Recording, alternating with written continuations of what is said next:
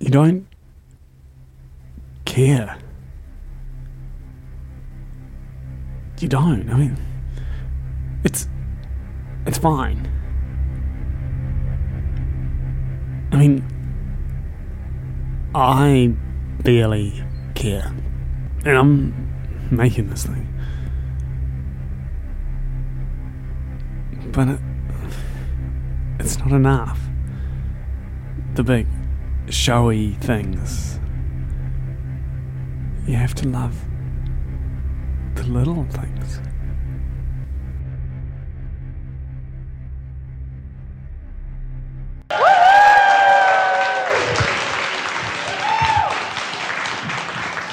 The opening night of the Wild Dunedin Festival of Nature, special guest, and threatened species ambassador Nicola Toki takes the mic.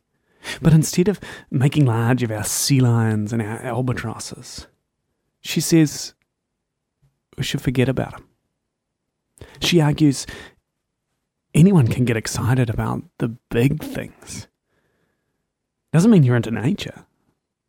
That we should start telling stories about the little things. That we should take down the penguins at the airport and stop going on about sea lions and replace them all with a new city logo. A peripatus. Some glorified bug. Wild. It's wild. Wild. It's really wild. Wild. Wild. Wild. So wild.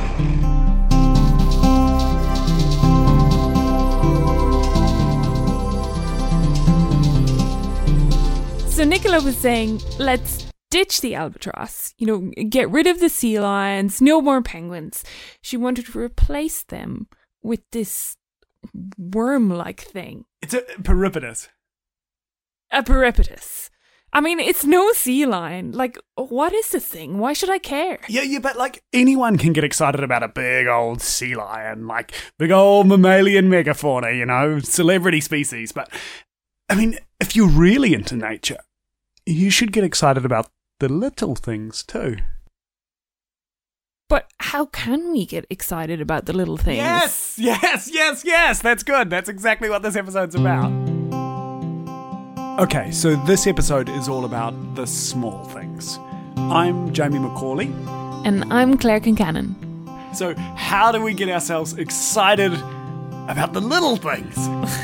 I mean, you tell me. Okay, well, l- let's start somewhere. Why don't we start with this peripatus thing? This is good. So, I went along to a public event as part of the Wild Dunedin Festival, finding all about that tiny little sluggy wormy thing, the peripatus.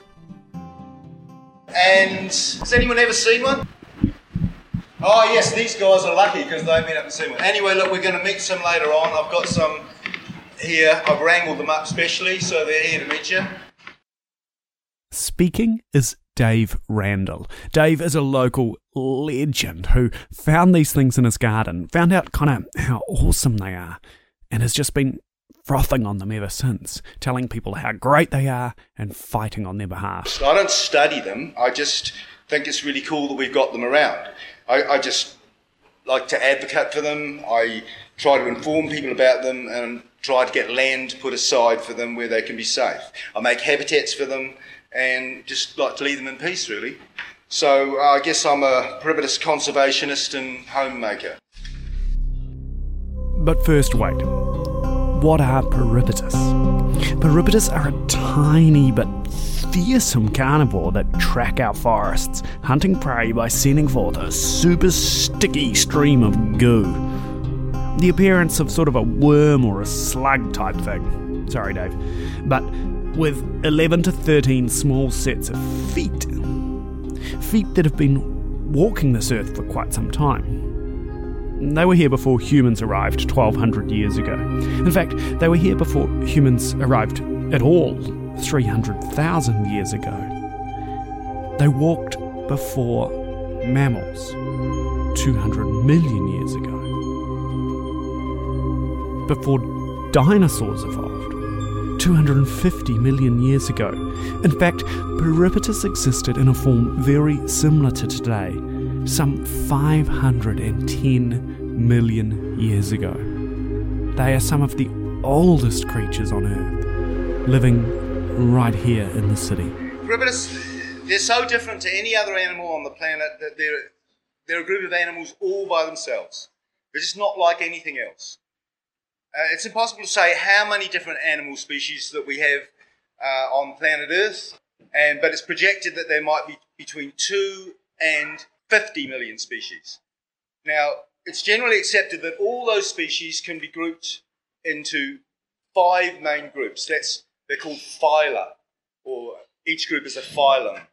So that's one group of animals, and all of those animals, maybe sort of that many million, can be grouped into that. There's only 200 named species of Peripatus. Those 200 species have got one of those phyla all to themselves. It's all theirs. Nothing else is in it. I mean, pretty greedy little buggers, but that's the way it is. There are other names for these animals. Um, they're also called velvet worms, and they're also called walking worms. And if you ever read any articles in the ODT, Otago Daily Times, they call them killer worms. Now, I don't really like any name. Yes, they are killers. You're going to see them in action. They have got velvety skin and they do walk. But it's a bit of a misnomer because they're not worms. They're totally different to worms. So I just don't like any name with worms in it. And all the people that I know in the scientific community, they prefer Onychophora. I just love Onychophora. It's a lovely word. Um, I mean, nothing against worms, mind you. I'm not being wormist or anything like that. I mean, worms are okay. It's just that these guys aren't worms. I mean, there's a few new names coming up here, but uh, there's some lovely names associated with Peripatus, and we shouldn't be afraid of a few new words. And that's the scientific name. That's my favourite name for them. It comes from the Greek language and it means claw bearer. And that's in reference to the tiny wee claws they have on the bottom of their feet.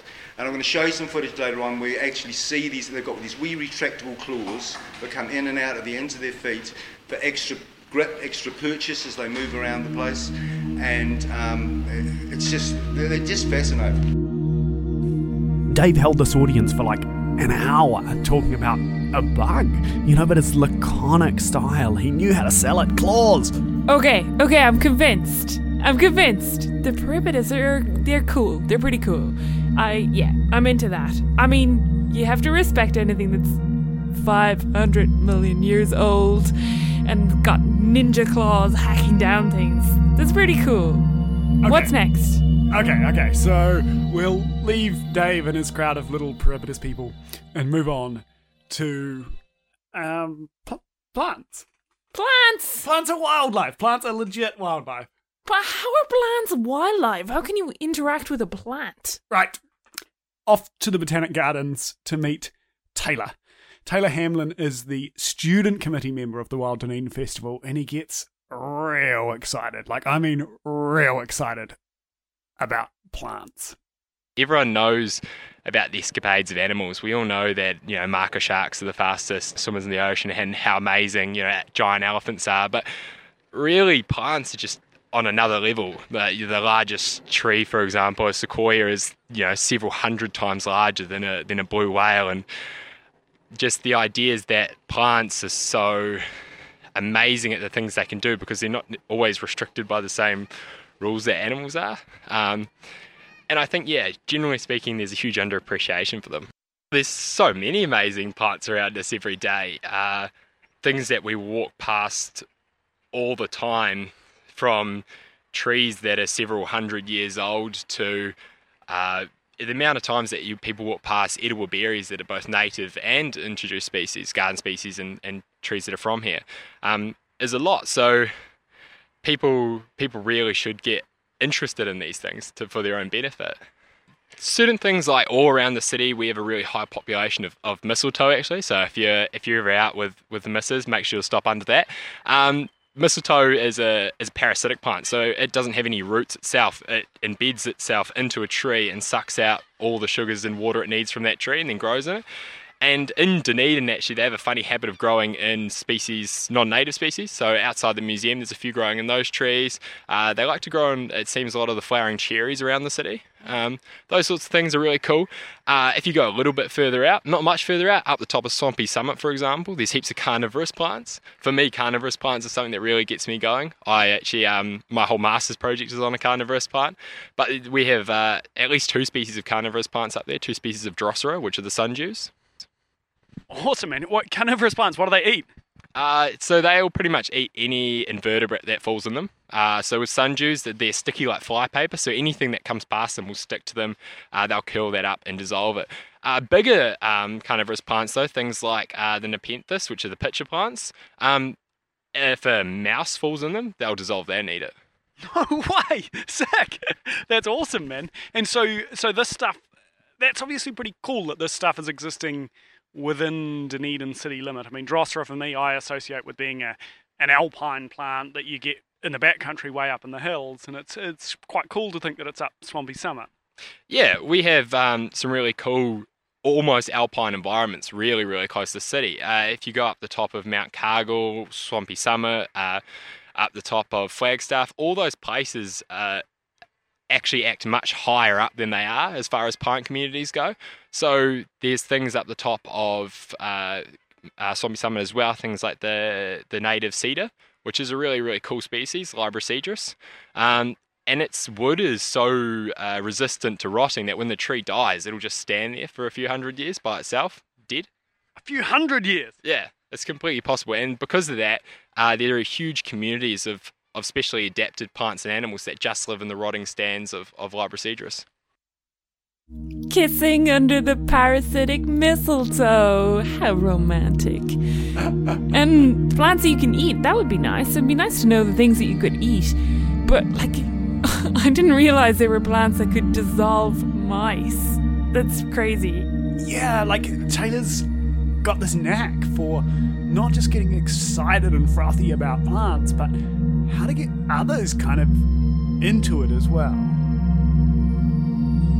Next up, I talk to two people whose job it is to get you excited about nature, professional nature frothers.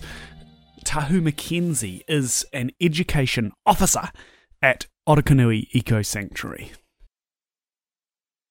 I personally think that we're all most at home outside in nature, and it is our home. And for five million years, as a species, we've been evolving being outside. And so, the most that I want to do with my life and my time and energy is encouraging everyone, whatever shape, size, age, etc., to just get outside and just reconnect and just love it and feel at home again. And you know, more and more there's all these studies saying, oh, your cortisol level lowers and your heart rate lowers, and you know, your brain waves change, and so it's all being scientifically quantified a lot more now about the healing power of nature connection. But that's my big thing. And I also personally feel that the best thing we can do with our time and energy is allow our inner nurturer to come out and just love the world around us and care for it. And that's like the best feeling ever, I personally feel. And I see it in all ages of people, just being outside and having a, a connection with a, some kind of living creature encountering some kind of living creature. It could be a tree, it could be a stone, it could be a caterpillar, it could be a peripatus, it could be a chance thing, it could be an engineered thing that someone's talking to them about. But when that moment happens for them and they reconnect, they see what they're capable of. They see they can care and they can really have a lot of meaning in their life in a new way for who they are and what they can do that maybe wasn't there before. So I think little beautiful creatures like the peripatus are great little microcosms for the whole of our world. And the champions of them, like Dave Randall, who found them in his backyard and really wanted everyone to care about them to the point of like kicking up a massive stink with Transport New Zealand and the DCC and Department of Conservation and didn't stop fighting until things changed and they were saved. It's so inspiring. And we don't all have to go to those lengths, but even if we dedicate part of our day, part of our week, part of our month, part of our year to caring and doing something for the environment and feeling that connection, all the better. All the better for our world. Awesome. And how? How do we help ourselves care? Well, I think it's wonderful if you have a backyard. If you don't have a backyard, finding a nature area that's close to you and going for a walk, walking around outside, just being outside and finding that space. And for me, I grew up in um, Broad Bay till I was seven, then I went to LA South Central, then I went to Glasgow, and I settled in London and lived there till I was 18. So it was like very big culture shock for me. And so I had to find these little corners that were still wild and were still natural, and they might have had like shopping trolleys and iceberg lettuce bags everywhere, but nature was growing back through them. And that's where I felt at home. That's where I wanted to hang out. So, if we can find these little nature posies, even if it's just like a bench with a tree next to it, feeling that life force and feeling that connection is a great thing, a great beginning. And we hear from Nicola Toki herself, the threatened species ambassador at DOC. We say, well, we'd like to love the little things. But how? The best thing that, that I can do, or that anyone can do really, is to encourage other people to take a closer look. And you know, and, and I like to start with this this sort of rhetoric or the premise that all our nature's really boring and all the birds are brown and they only come out at night and none of them fly and blah blah blah. And um, then you know if you took a closer look at a, even a tui for example that, that might you might think is just a black bird. You see it's got iridescent blue and purple amazing peacock feathers.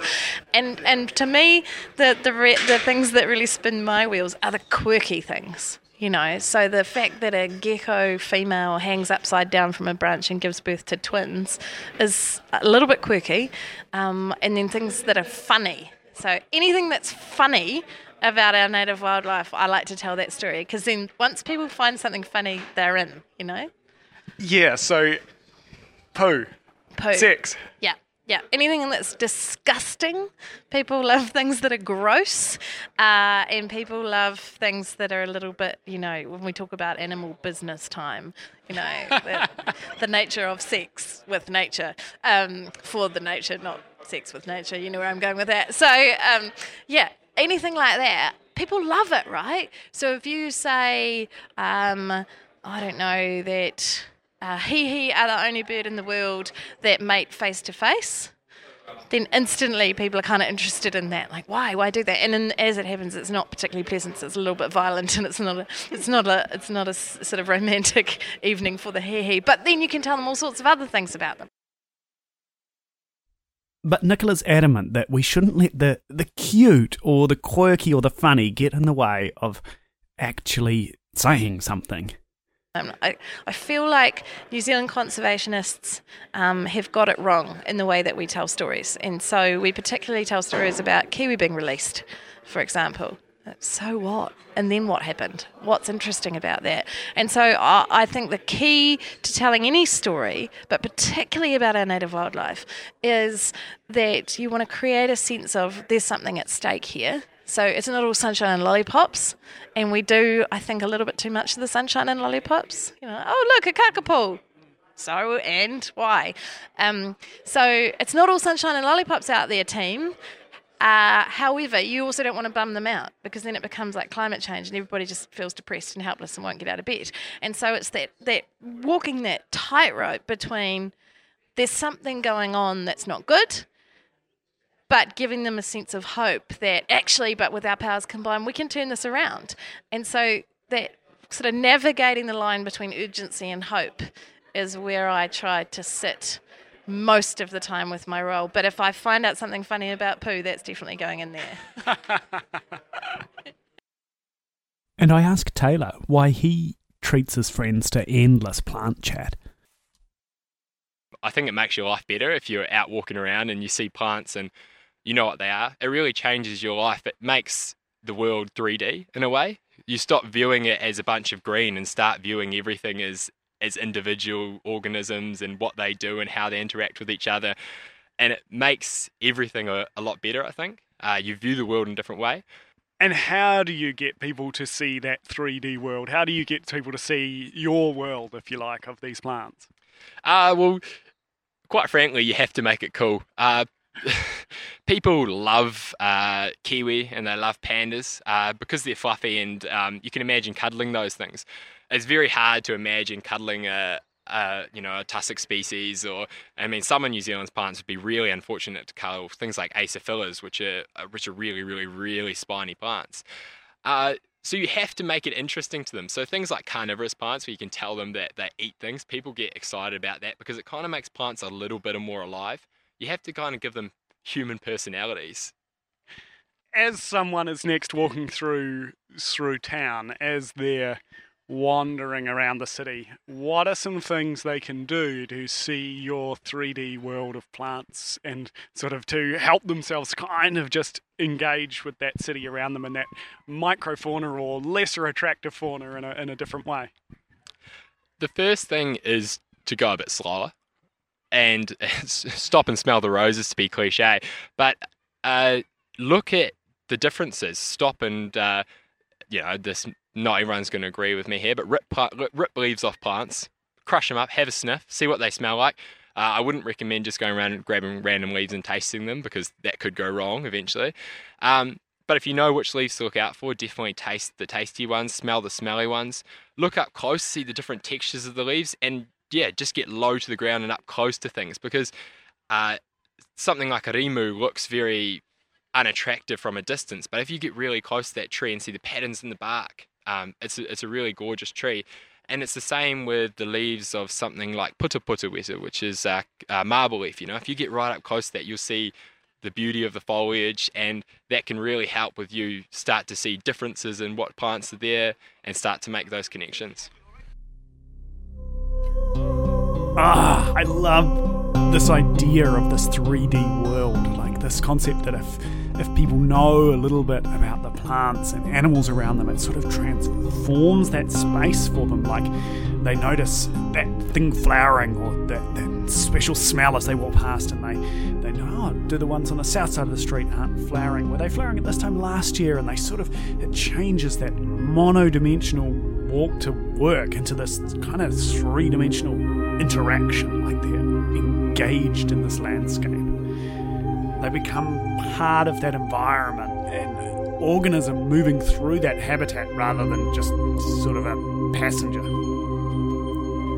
Okay, so these pros know how to get people hooked. They've got their awesome, cool, quirky facts about plants and weta, and I I like this idea too of really opening your eyes, slowing down, getting you know right stuck into nature and the sensory aspect of the sight and the touch and the smell. But it's very easy to say, yes, we should love all of these little things, we should love them all equally. But you know the first thing anyone will ask, Jamie? You know that first question. Why? Why should I care about the plants and the peripatus and the insects? Why? There's there's two good reasons uh, we should care. The first is the most obvious one, and that uh, if you like tui and you like bellbird, then you like plants because you know those those birds are feeding directly off the flowers of all our native trees. If you like kererū, you like plants because those that bird's feeding off all the berries of these trees. If you like uh, your garden not being a pile of giant leaves, you like invertebrates, and those invertebrates like uh, needs native plants for parts of their life cycles. So the whole world is connected in such a complex way that if you like the way it is now, we really have to protect these species so that it keeps being a great place to live. the other reason is uh, if we don't stop um, the destruction of biodiversity, especially for those little cool plants that live here, um, we might not learn about how they do their amazing things. So in places like uh, the Canterbury rain shadows, for example, a lot of species are being lost there due to irrigation to form new pasturelands. And the reason that's important is those species have been living in an area which is so dry, they shouldn't be there really. Plants don't really like to be in very dry places, but these plants are surviving there really well. If we can study these plants, learn a lot more about them, maybe that we can apply those aspects to producing drought tolerant crops, for example, which is something that people do care about, even if they don't care about some particularly interesting little uh, little flower way up in the Canterbury rain shadows. you know, New Zealand is this incredible collection of islands that bust off from Gondwana land 80 million years ago. And then since then, all our wildlife has been evolving here in isolation and is like nothing else on Earth. So, you know, uh, I think it was Jared Diamond described New Zealand wildlife as the closest you could get to studying life on another planet. Um, so, to me, that, that creates a sort of sense of duty, of responsibility, of kaitiakitanga to hang on to these things that belong here and only belong here. Because once they're gone, they're gone forever. Um, but also, what if, so, you know, so what maybe if we lose this particular species of bug? But what if that species of bug was the only bug that, I don't know, cleaned up poo or, you know, like they, they I think they've predicted that, you know, if flies went extinct, um, that within a within a few years, you know, the world would just be covered in poo. So there are functions and services that the little things do for us that we probably haven't even begun to grasp yet. So it behooves us to look after them and not lose them. And I put this to Dave and Tahu as well. I know that basically uh, many people uh, live on a very selfish plane. I mean, that's how humans work. It's all about them and so on and so forth, and they don't give a monkeys. And if another species goes extinct next week or whatever, well, what the hell? They don't care, as long as they, you know. Um, but I think our lives are just a lot richer with having this stuff around and having these animals around. Um, I mean, you know, if we just lived in, in, in concrete towers and all the lawns were just, you know, grass was just green concrete, and you know, I mean, uh, yes, we can survive, but I mean, do you? Is it healthy? I wouldn't think so. Well, how is my life possibly going to be any better with a peripatus in it than it's not?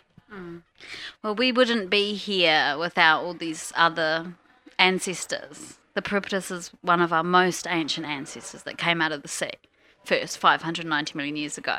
So, who we are and how we understand ourselves is not possible without the connection to all those other lives.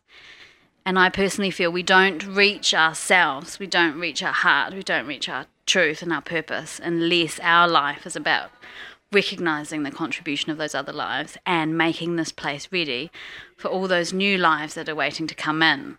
So when those new lives come in and they're born, this place is really cool for them like it is for us. So it's part of gratitude and it's part of purpose. And I think that's what we have to do. And it makes us happy.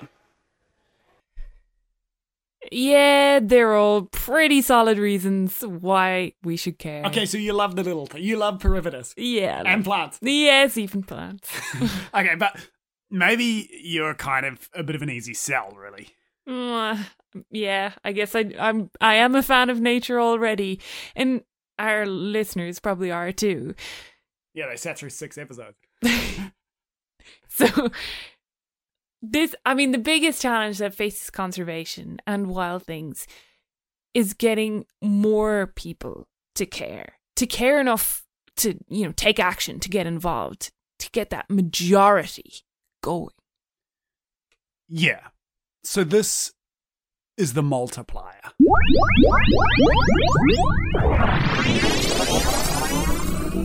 These are things you can do to multiply your effect, to get more people to care. This podcast is kind of preaching to the converted Yeah. a little bit, and they're all going to be nature nerds. So, what are ways that they can do? What are things that these people who are listening can do to go forth and multiply?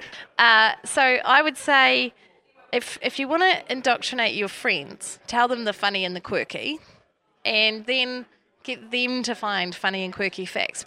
Um, so you know, learning that a female weta, the, that thing that pokes out the back of her, is not a sting; it's an ovipositor, which is basically a hydroslide for eggs, and that it can detect humidity and temperature and all sorts of things. I I've become a bit of a bore at dinner parties, um, but part of it is because. Um, I can't help but be a nature nerd. So it wouldn't matter if I worked in a bank. I would still be the person who, you know, spun out because I saw a praying mantis eat a fly outside my bedroom window, which does happen. Um, so yeah, I mean, I I guess my job combines my two favourite things, right? So it combines New Zealand nature which clearly I love, and talking. So, talking about New Zealand native la- nature combines my two favourite passions. I get really excited about plants, and that's fine, but not everyone does, and and that's fine too. Uh, people get excited about other things.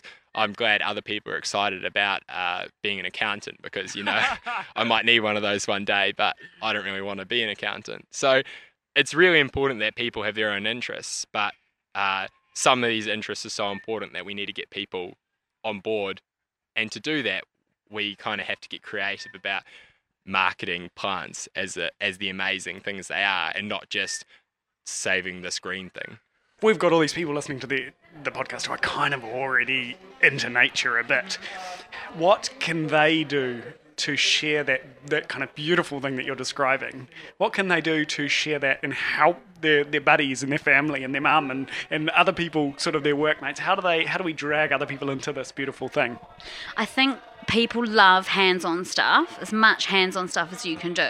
So if you want to do something, learn how to do it hands on and then show other people, even if it's like making a poo bomb out of clay and seeds, you know. I think the hands on connection is so good for people and skills, learning new skills. So if you can learn a skill, teach it to other people, just go on about it and share your happiness.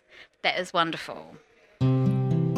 So, dear listeners, go forth. Find the 500 million year old bugs in your garden and, and speak on their behalf. Kiss under the parasitic mistletoe. Sniff the smelly plants. Go and interact with this amazingly wild city of ours. Find the cool facts and, and, and tell your friends. Tell the quirky and the wonderful and the dirty. Go forth and multiply.